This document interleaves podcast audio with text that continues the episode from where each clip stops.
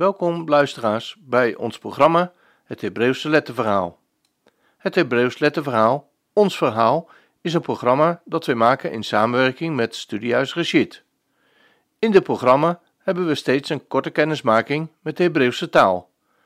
Het gaat niet om de taal op zich, niet om gegoochel met letters en getallen, maar om de taal, met letterbetekenis en getalswaarde, als een toegangstaal tot de Hebreeuwse Bijbel, de schriftgeworden stem van Israëls God. Vandaag aflevering 6, waarin we verder nadenken over de eerste letter, de alef. We kennen nu de alef, de lettervorm, de letternaam en de getalswaarde. Maar wat is de klank? Het klinkt ons vreemd in de oren, maar deze eersteling is praktisch klankloos. De alef is een letter, duidelijk een letter, maar zonder enige eigen klank. Hij is niet meer dan een ademstootje, zoals wij dat kennen tussen de klinkers, bijvoorbeeld in beamen. In feite neemt de alef steeds de klank aan van de klinker die erbij staat. Hij verklinkert, zo gezegd, bijvoorbeeld bij het woord Adam, mens. Inderdaad, een vreemdsoortige letter, die alef. Hij, stelt, hij staat er wel, maar je hoort hem niet. Zijn geluid, dat lichte ademstootje, verstomt en gaat onder in de bijbehorende klinker. We vragen ons af: wat heeft zo'n stomme letter dan nog voor zin? Kan men hem niet beter weglaten? Onmogelijk, want in het Hebreeuws heeft elke letter zijn eigen unieke waarde. De alef staat niet te niksen. Ook zonder klank is en blijft hij een symbool van de alef, de eersteling, de één. Juist die klankloosheid, dat stille ademstootje, betekent de versterking van deze betrokkenheid op de alef. Niet alleen de naam eersteling en het getal 1, maar ook dit stem, stille stemgeluid is een verwijzing naar de een, naar Hem, die ons in het leven riep en die onder ons aanwezig is. Niet met veel lawaai en vertoon, maar met een stil stemgeluid, volgens 1 Koningen 19, vers 12. Er is nog een aspect aan deze zachte alef. Behalve op God, de Schepper, die staat aan het begin van ons bestaan, kan dit zachte zuchtje ook duiden op het tere begin van ons bestaan, op onze eerste zwakke ademtocht, onze geboortezucht.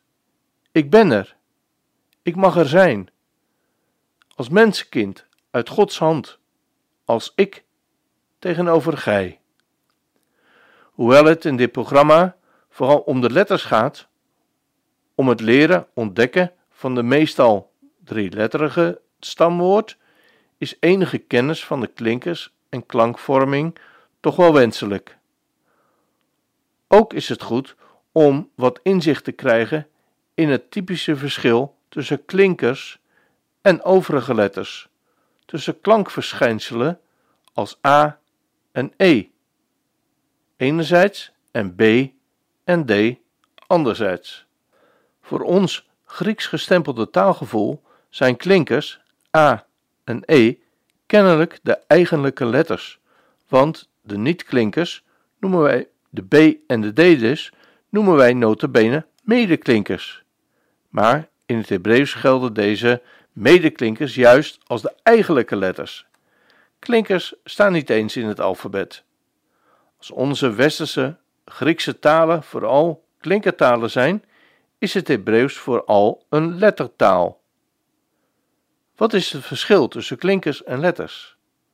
Klinkers zijn klanken, die bijna geheel worden gevormd door de adem van de stembanden, terwijl de letters altijd bepaalde delen van de mond meespelen.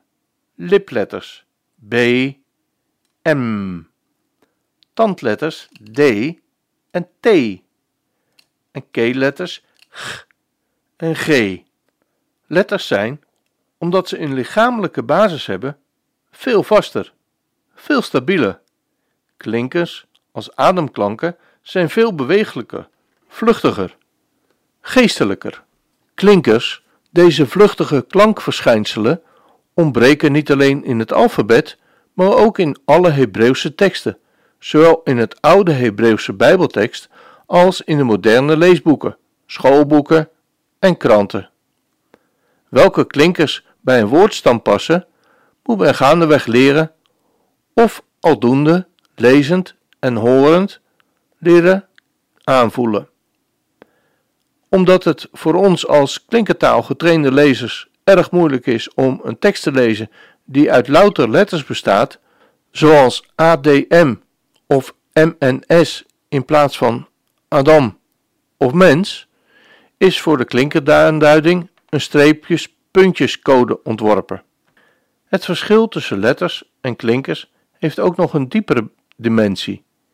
In de tweeledigheid van de menselijke taal van letters en klinkers weerspiegelt zich de tweeledigheid van ons mens zijn, zoals de mens mannelijk en vrouwelijk is, naar het beeld van God.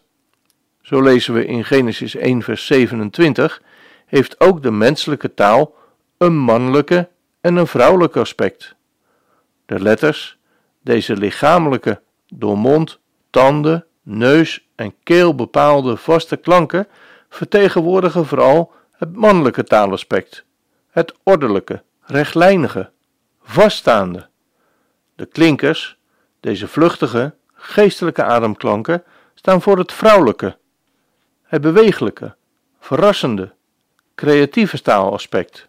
De vaste grondbetekenis van een woord wordt in het Hebreeuws bepaald door de letters, terwijl de vluchtige, speelse klinkerklanken allerlei nuances en betekenisvariaties aan een woord kunnen meegeven. Beide zijn onmisbaar. Zonder klinkers kan men geen zinnig woord zeggen. Probeert u het maar eens, het woord speels, uit te spreken zonder de e. Klinkers en letters vormen samen de ene taal, zoals het mannelijke en vrouwelijke samen de ene mens zijn. Als bij woorden in onze taal twee letters overeenkomen, zoals bij kip en kop of dam en dom, dan zien wij daar doorgaans geen verband tussen.